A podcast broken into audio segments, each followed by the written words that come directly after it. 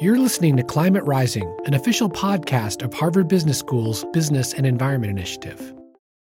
Before we get into today's episode, let me tell you about a new HBS online course called Business and Climate Change that we've just launched. In this five week asynchronous online course, you'll learn the tools and tactics companies around the world are using to become more resilient to droughts, floods, wildfires, and storms, and how they're engaging in mitigation to reduce their emissions. This course enables you to leverage those insights to inform your own organization's strategy. Learn more and apply at the HBS online website or at hbs.me slash business and climate change. Now, on to Climate Rising. Hi, Climate Rising listeners. The following interview was recorded remotely using an online recording service. Unfortunately, we ran into some difficulties with our internet connection, so some of the conversation didn't come through as clearly as we'd hoped. If you're experiencing any trouble with the audio, we recommend following along with the transcript that's available at the climaterising.org episode page. We appreciate your understanding. And now, on with the show. This is Climate Rising, a podcast from Harvard Business School, and I'm your host, Mike Toffel, a professor here at HBS. A lot of companies we've interviewed have talked about setting science based climate targets. But what does that mean?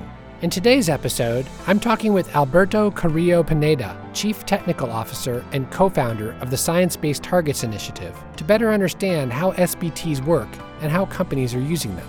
We'll also discuss how corporate climate targets and ambitions are evolving and what role SBTI is playing in that movement. Here's my interview with Alberto Carrillo Pineda from the Science Based Targets Initiative. Alberto, thank you so much for joining us here on Climate Rising very happy to be here. Why don't we start with an introduction? What's your role at the Science Based Targets Initiative and how did you get there? My role is Chief Technical Officer, and that means that uh, I'm in charge of the development and the evolution of our framework, which is what is used by companies to set climate targets and what is used by our auditors to assess the ambition and the performance of corporate climate targets. And I'm one of the co-founders of the Science Based Targets Initiative. We started working together almost 10 years ago with the idea of creating a benchmark to raise ambition in corporate climate target setting. Many companies are declaring targets that commit themselves to reductions of X percent of greenhouse gas emissions by some date, or to a net zero target by some date. And others are pursuing science based targets. What is science about it?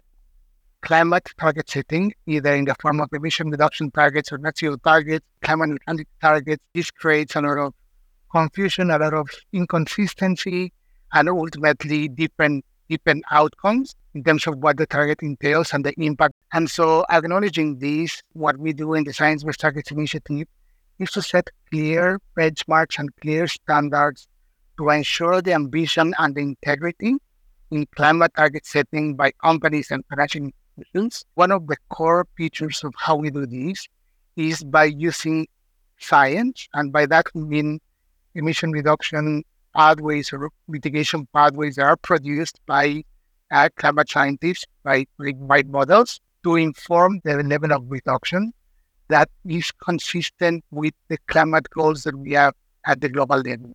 For instance, limiting warming to 1.5 degrees which is a common goal has been formalized through the Paris. There are other aspects that we also assess as part of the target setting process for companies, including, for instance, making sure that targets includes all the relevant activities and all the relevant emission sources within the operations and the value chain of a company. We make sure that targets are expressed in terms that actually convey to absolute reductions and we also make sure that targets use a robust baseline, because of course the baseline is critical to determine the emission of the target, and also the targets are expressed in a time frame to lead action, as opposed to targets that just basically delay action to the future. Okay, great. So let's talk through these one by one. So the first item you mentioned was mitigation pathways to achieve or to limit warming to a 1.5 degrees target, that's the Paris Accord agreement's goal, agreed by many countries around the world. How do you translate that global ambition into a company target. So I imagine you can go through a sector analysis, a country analysis, and then a company analysis. How, how does that all fit together where you go from the global target of limiting warming to 1.5 degrees to a company's own target? We need to figure out the way to continue to provide the goods and services that our economy and our population need without causing accumulation of greenhouse gases in the atmosphere. And this is what we call net zero emissions in climate terms, right? Now, because we're talking about basically the activities of very different nature, including energy production, material production, transport, etc., the end goal is the same for all these different activities, but the journey is different, and the type of transformation that needs to happen is different. And what climate scenarios and, uh, and climate models help us understand, help us understand is what is the, the pattern of transformation and the pace of transformation that is needed across different systems and different sectors of the economy. How fast, for instance, we need to decarbonize our food production systems versus how fast we need to decarbonize our energy production systems or our transport systems. And then it can help us derive metrics that can be used. So this is the second key element, which is deriving benchmarks that are useful to assess transformation at the sectoral level. And then the third element is how we translate these benchmarks from the sector level to the entity level, right? And that's where we use allocation methods. And so an example of an allocation method is let's take one entity, and this entity may have different activities as part of their business model, right? They may be a conglomerate that is involved in the production of energy, in the production of materials, and so the, the mix of activities in the business model is different from entity to entity. And finally, there's also elements related to the performance of the entity today. We have, for instance, power producers are already at producing most or all of their electricity from renewable sources. And of course, the level of decarbonization that they need to achieve is different compared to a power producer that today is producing most of their energy or all of their energy from fossil sources. Let me see if I got that right. So you go from this global target of 1.5 degrees Celsius. You say, let's allocate that across the different sectors food, energy, transportation, etc., to set a distinctive pace of decarbonization. So, how quickly is each sector need to decline in their carbon intensity? And I'll come back to that in just a second. And then you have these sectors that you then allocate to entities or companies based on their sector mix, their country location, and the economic growth of those countries, and the company's own performance down a their already uh, efforts they've made so far to achieve decarbonization, how intense they are, and where they are on their own journey. Is that about right? That's a great summary. And maybe something that I would like to add to that is we don't do this by ourselves as Target Initiative. The climate models uh, are produced by climate scientists, part of Intergovernmental Panel Climate Change. Then we have part of the climate modelers that create mitigation pathways. And so, for instance, one of the most used pathways are the ones that are created by the International Energy Agency. We also have entities that create pathways at sectoral level, and those are consistent with the global carbon budget that is defined by scientists that are modeling our, our climate system. And so we rely on all this information that is generated by different parts of the ecosystem, including scientists, modelers, etc. And uh, we translate these and integrate these for the development of standards. And so what we do as SBTI is take this, this, this body of information that exists in the wider ecosystem to develop standards that can be used to set targets and to assess ambition and performance against those, standards. Great. So if I were thinking about how do I translate into sector benchmarks from this global ambition, and you're saying we rely on these climate models and mitigation pathways by various entities, what are the top factors that they're considering that might have one pathway for one industry and a different pathway for another? And I can imagine availability of technology might come into play, the marginal cost of abatement might come into play. Are those some of the major factors, and what else am I missing? The most widely used models what they consider is the cost of abatement uh, of different measures in different sectors, availability of technologies. Some technologies are already mature enough, so, and yes, we need to ensure that these emissions uh, emission trajectories are feasible. And then structural factors about the sector. For instance, there are sectors that are expected to experience significant growth because the growth of the sector is linked to population growth or economic growth. And there are other sectors where uh, these factors are less relevant. So while the level of reduction may be different between, for instance, the aviation sector and the power sector, the level of effort is comparable, considering these differences in, in abatement costs. Let's talk about the second factor you mentioned, which was to include all relevant sources are included in the targets.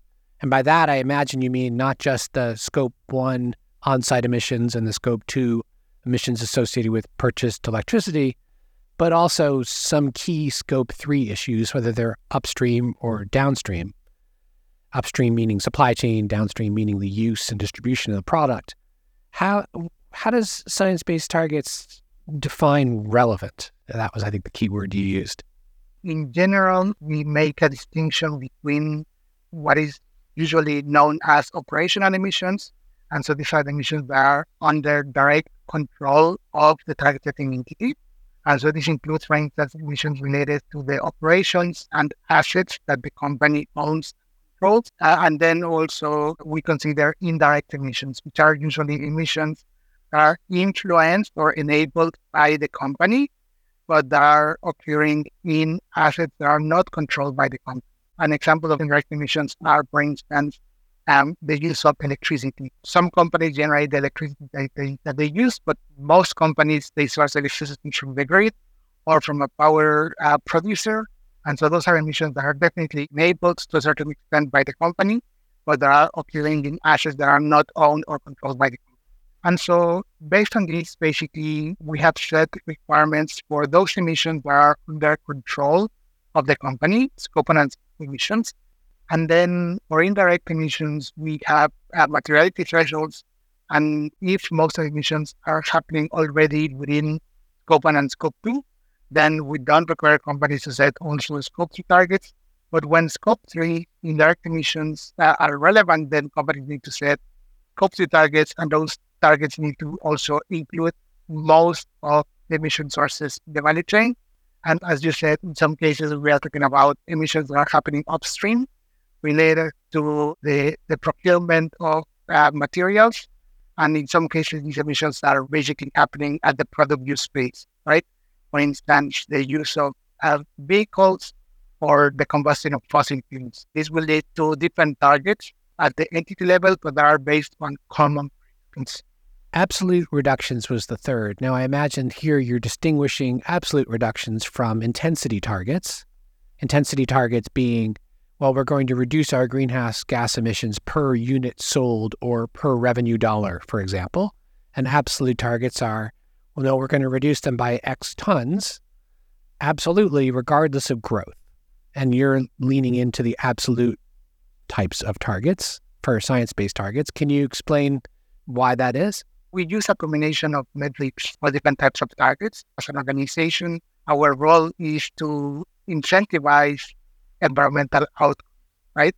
And in this case, the key environmental outcome that we are focusing on is reduction of greenhouse gas emissions at a pace that is consistent with conserving our carbon budget and limiting warming 1.5 degrees. For some of the most carbon intensive activities, like for instance, power generation or cement production, we also use physical intensity metrics that help us understand what is the level of performance and level of decarbonization that is compatible with this global carbon budget for that specific facility.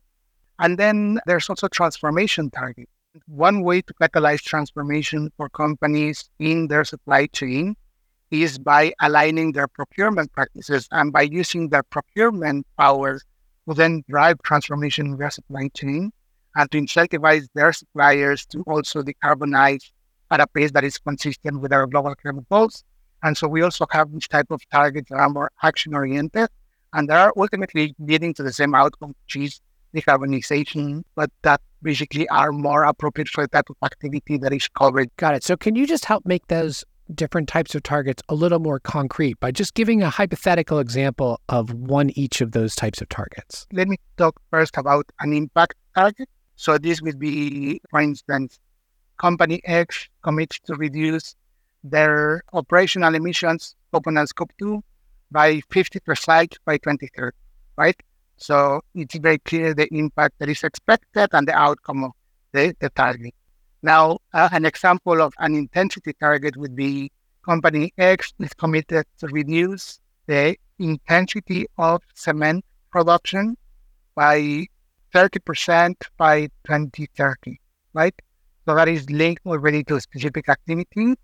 We also have, for instance, targets where companies commit to source 100% of their electricity needs from renewable sources. That's an action target that first has the same impact, which is decarbonization of uh, power sources. And then we have these transformation targets. And so an example of these is company X commit to procure X percent of their of their procurement from entities that are decarbonizing. And this is also relevant, for instance, for financial institutions that also normally set targets to incentivize entities in their portfolio to decarbonize. And, and so the outcome eventually can also be translated into emission reductions. But given that the direct link between the activity and the outcome is about incentivizing or transforming entities in a portfolio or as cycling, then the entities framed around that activity as opposed to the final outcome. Okay, great. That's super helpful to get some concrete examples.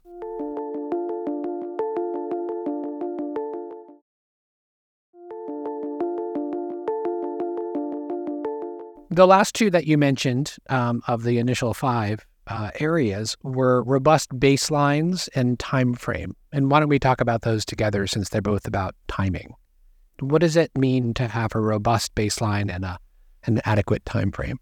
They are interlinked, as you mentioned. There's also uh, an additional aspect related to baseline, which is we incentivize companies to set targets based on a representative base year, which means, for instance, and when we started, a lot of companies, especially early movers, had targets that were, for instance, linked to baseline in 1990, right?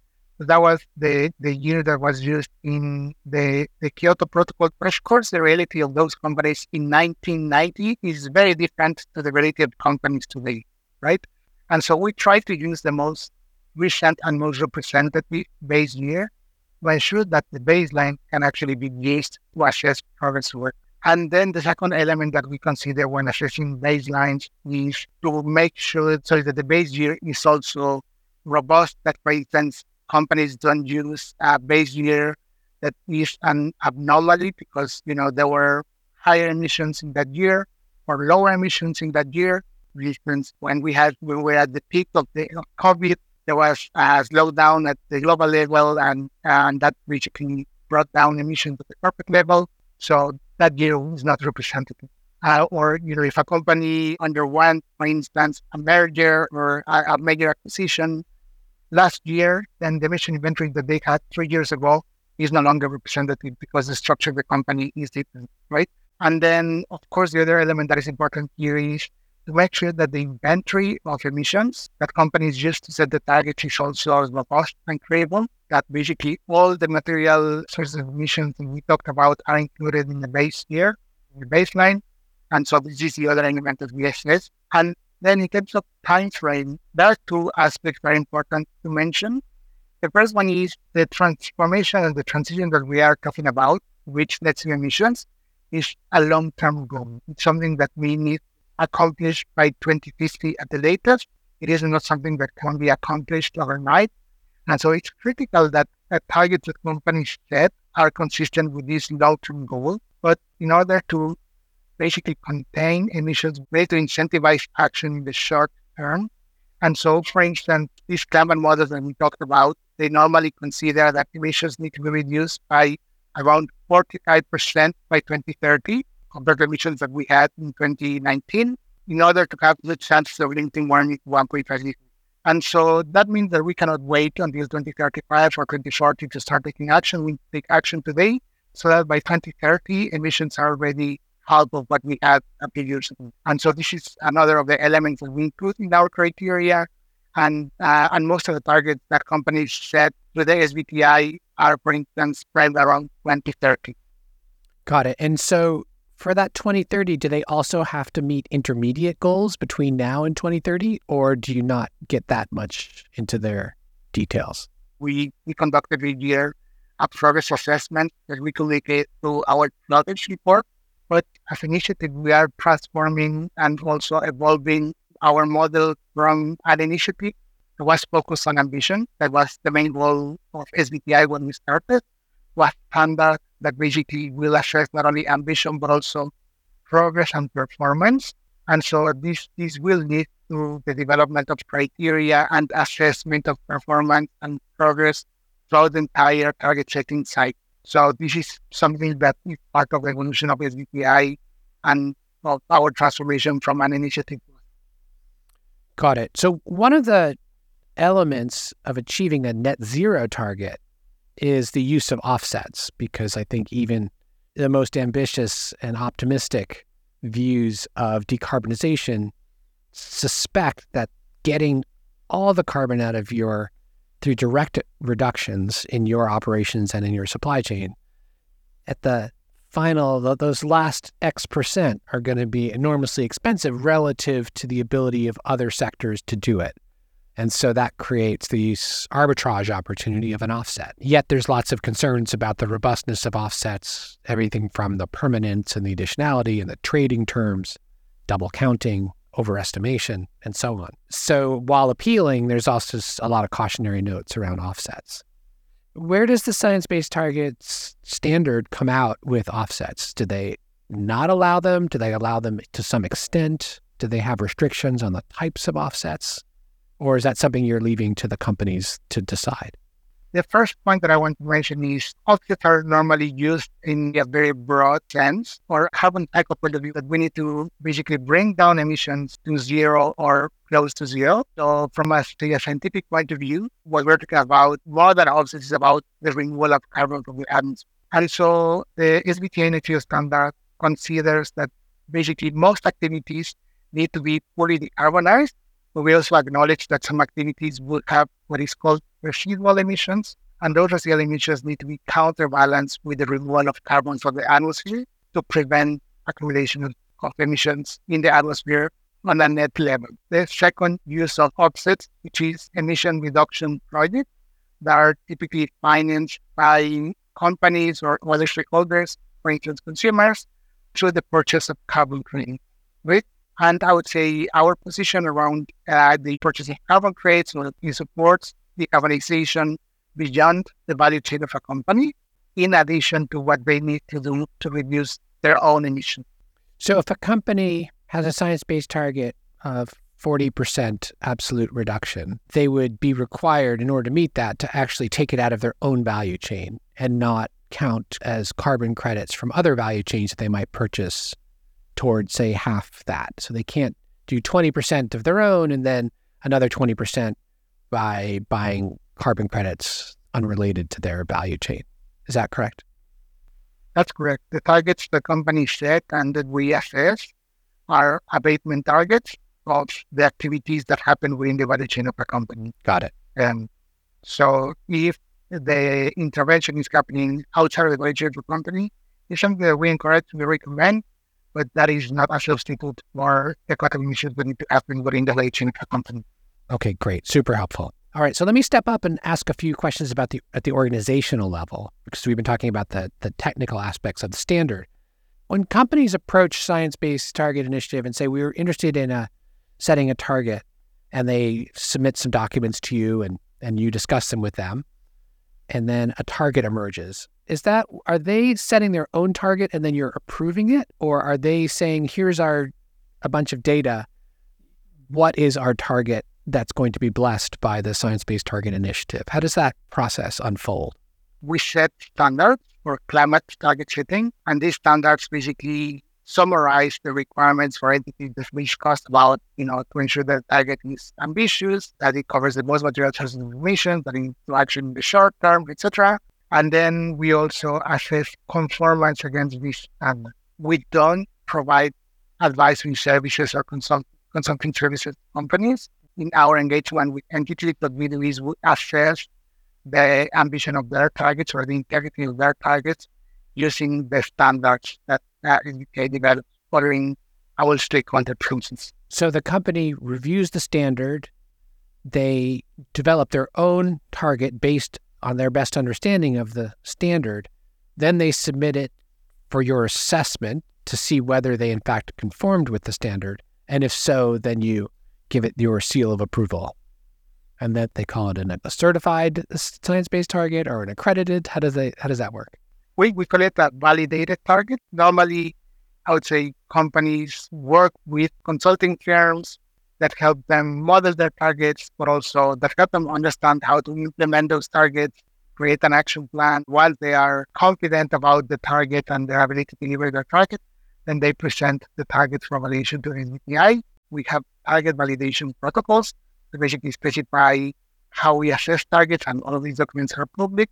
And then we receive information from the entity itself that help us estimate conformance of the target proposed by the company against the standards set by SBTi. So, how many organizations have a validated target? So, we have uh, 2,800 companies with validated targets, and we have around 5,300 companies in total, considering those that have already the targets validated, and those are in the process of developing their targets or having their targets assessed.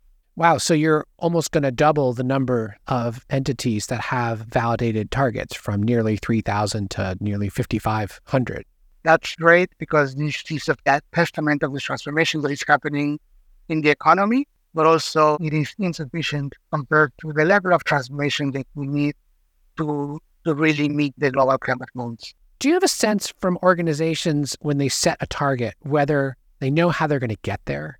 They do some analysis, they think, huh, is it feasible for us to achieve this science based target? Okay, it is. Now let's go declare it. Or are they doing this more as like a moonshot where they say, let's set this target. We could know where to start, but we really don't know how we're going to do it, but we'll figure it out in the ensuing years. Do you have a sense of where the majority of these thousands of companies that are setting science based targets lie in that continuum?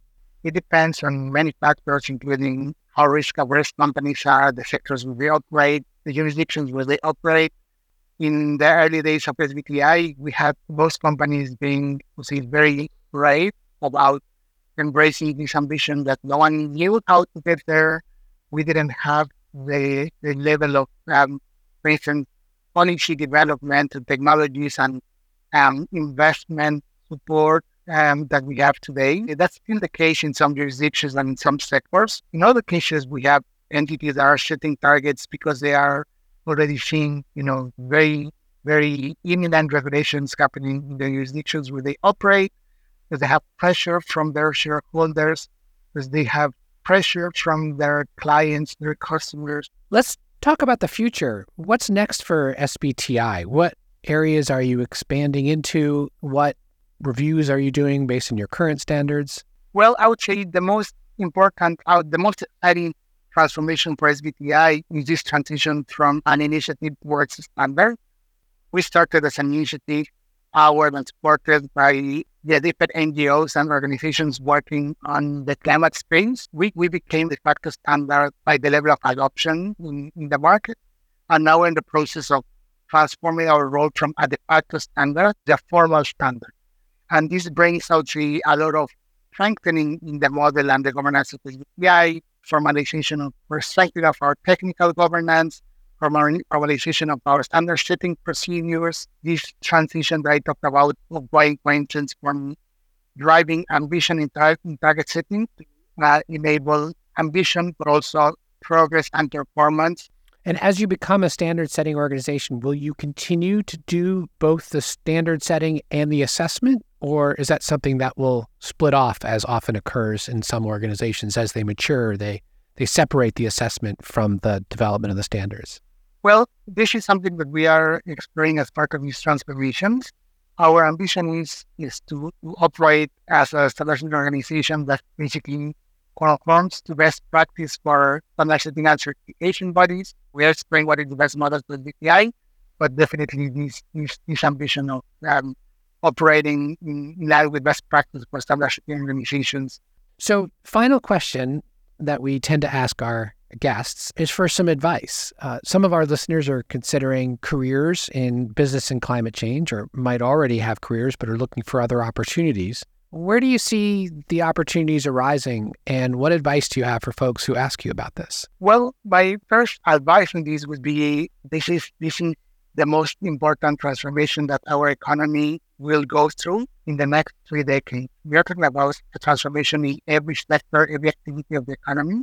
So we need all types of skills to, to support this transformation because of the pace at which the transition is happening, especially in the past two or three years. We observe scarcity of professionals that are experienced in sustainability and climate change. So I think there are very interesting career opportunities for people that decide to pursue this path. And and I would say it's also, of course, a career choice that not only brings opportunities, it also brings fulfillment. And so I would definitely encourage everyone that is interested in this topic to join this movement because we need all, all hands on deck. Great. Well, that's certainly inspiring words from you, Alberto, to close on. Well, thank you so much for joining us and sharing your journey and a lot of interesting details about the science based targets and the Science Based Targets Initiative. It's been a real pleasure talking with you. Thanks to you, Mike. It has been a pleasure for me, and I look forward to future conversations. That was my conversation with Alberto Carrillo Pineda, Chief Technical Officer and co founder of the Science Based Targets Initiative. Thanks for listening. If you like what you hear, please subscribe wherever you get your podcasts share with your friends, and don't forget to rate and review. For show notes, head over to climaterising.org or click on the link in the podcast information. You've been listening to Climate Rising. I'm your host, Mike Toffel. Kate Zerenner is our producer, and Craig McDonald is our audio engineer. We'll be back in two weeks with another episode of Climate Rising. See you then.